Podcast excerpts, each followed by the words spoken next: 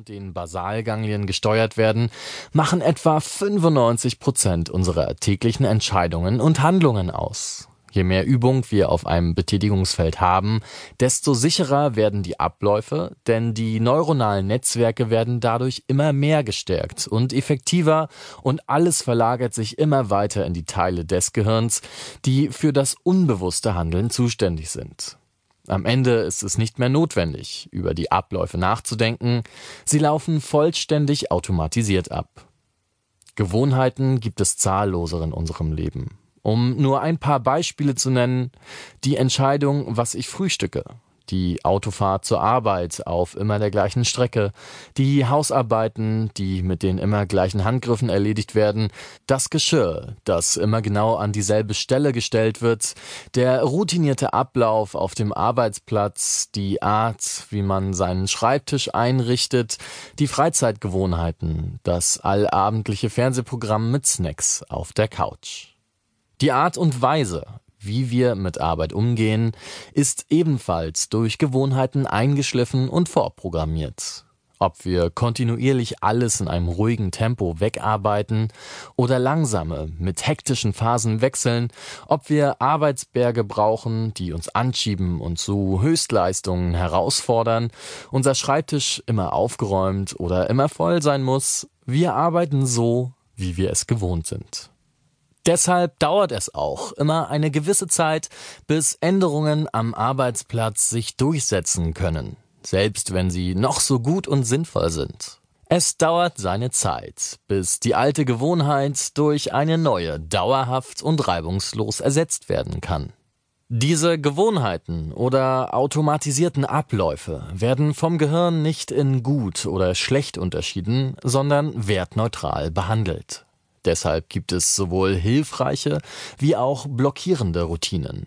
Sie steuern zum Teil auch unser bewusstes Handeln, da die Entscheidung für eine bestimmte Handlung durch eine Gewohnheit oder fest eingespeicherte Annahme vorprogrammiert sein kann. Man spricht von unsichtbaren Skripten, die im Grunde, ohne dass wir es merken, auch unsere bewussten Entscheidungen wie Marionetten steuern können. Man könnte unsere Entscheidungen mit einem Eisberg vergleichen. Der weitaus kleinere Teil, der aus dem Wasser ragt, ist eine Entscheidung, die wir bewusst treffen. Der viel größere Teil unter Wasser, das sind die Gewohnheiten, die im Grunde ungefiltert unser Denken passieren und oft genug dafür sorgen, dass eine bewusst getroffene gute Entscheidung nicht über den Wunsch, sie durchzuführen, hinauskommt.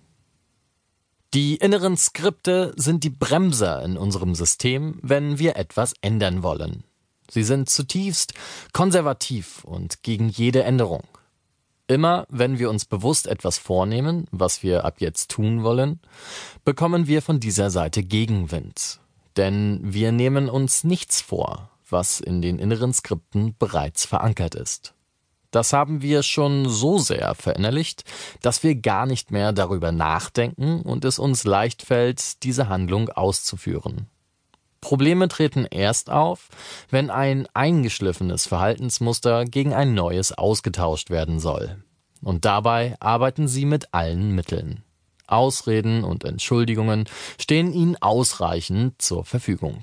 Sie überziehen uns mit Glaubenssätzen aus unserer frühesten Kindheit und können uns damit meisterlich manipulieren. Jeder, der schon irgendwann mal einen guten Vorsatz gefasst hat, ist schon mit ihrer manipulativen Kraft in Berührung gekommen. Ob es darum geht, das Rauchen aufzugeben, vernünftiger zu essen, etwas abzuspecken oder mehr Sport in den Alltag zu integrieren, überall passiert das Gleiche. Die Vorsätze sind schnell gefasst und oft auch sehr ernst gemeint. Aber in den meisten Fällen wird nichts so schnell zu den Akten gelegt wie genau diese guten Vorsätze. Wir wissen, unser Vorhaben ist gut und sinnvoll, gesund oder vernünftig, aber irgendwas ist da, das die Umsetzung verhindert. Es klappt einfach nicht und da hilft kein Wissen, was eigentlich zu tun wäre, weiter, denn wir handeln einfach anders. Irgendetwas in uns geht stur seinen eigenen Weg. So, als hätte unser Gehirn auf Autopilot geschaltet und uns wäre der Zugriff verweigert. Und genau das passiert auch.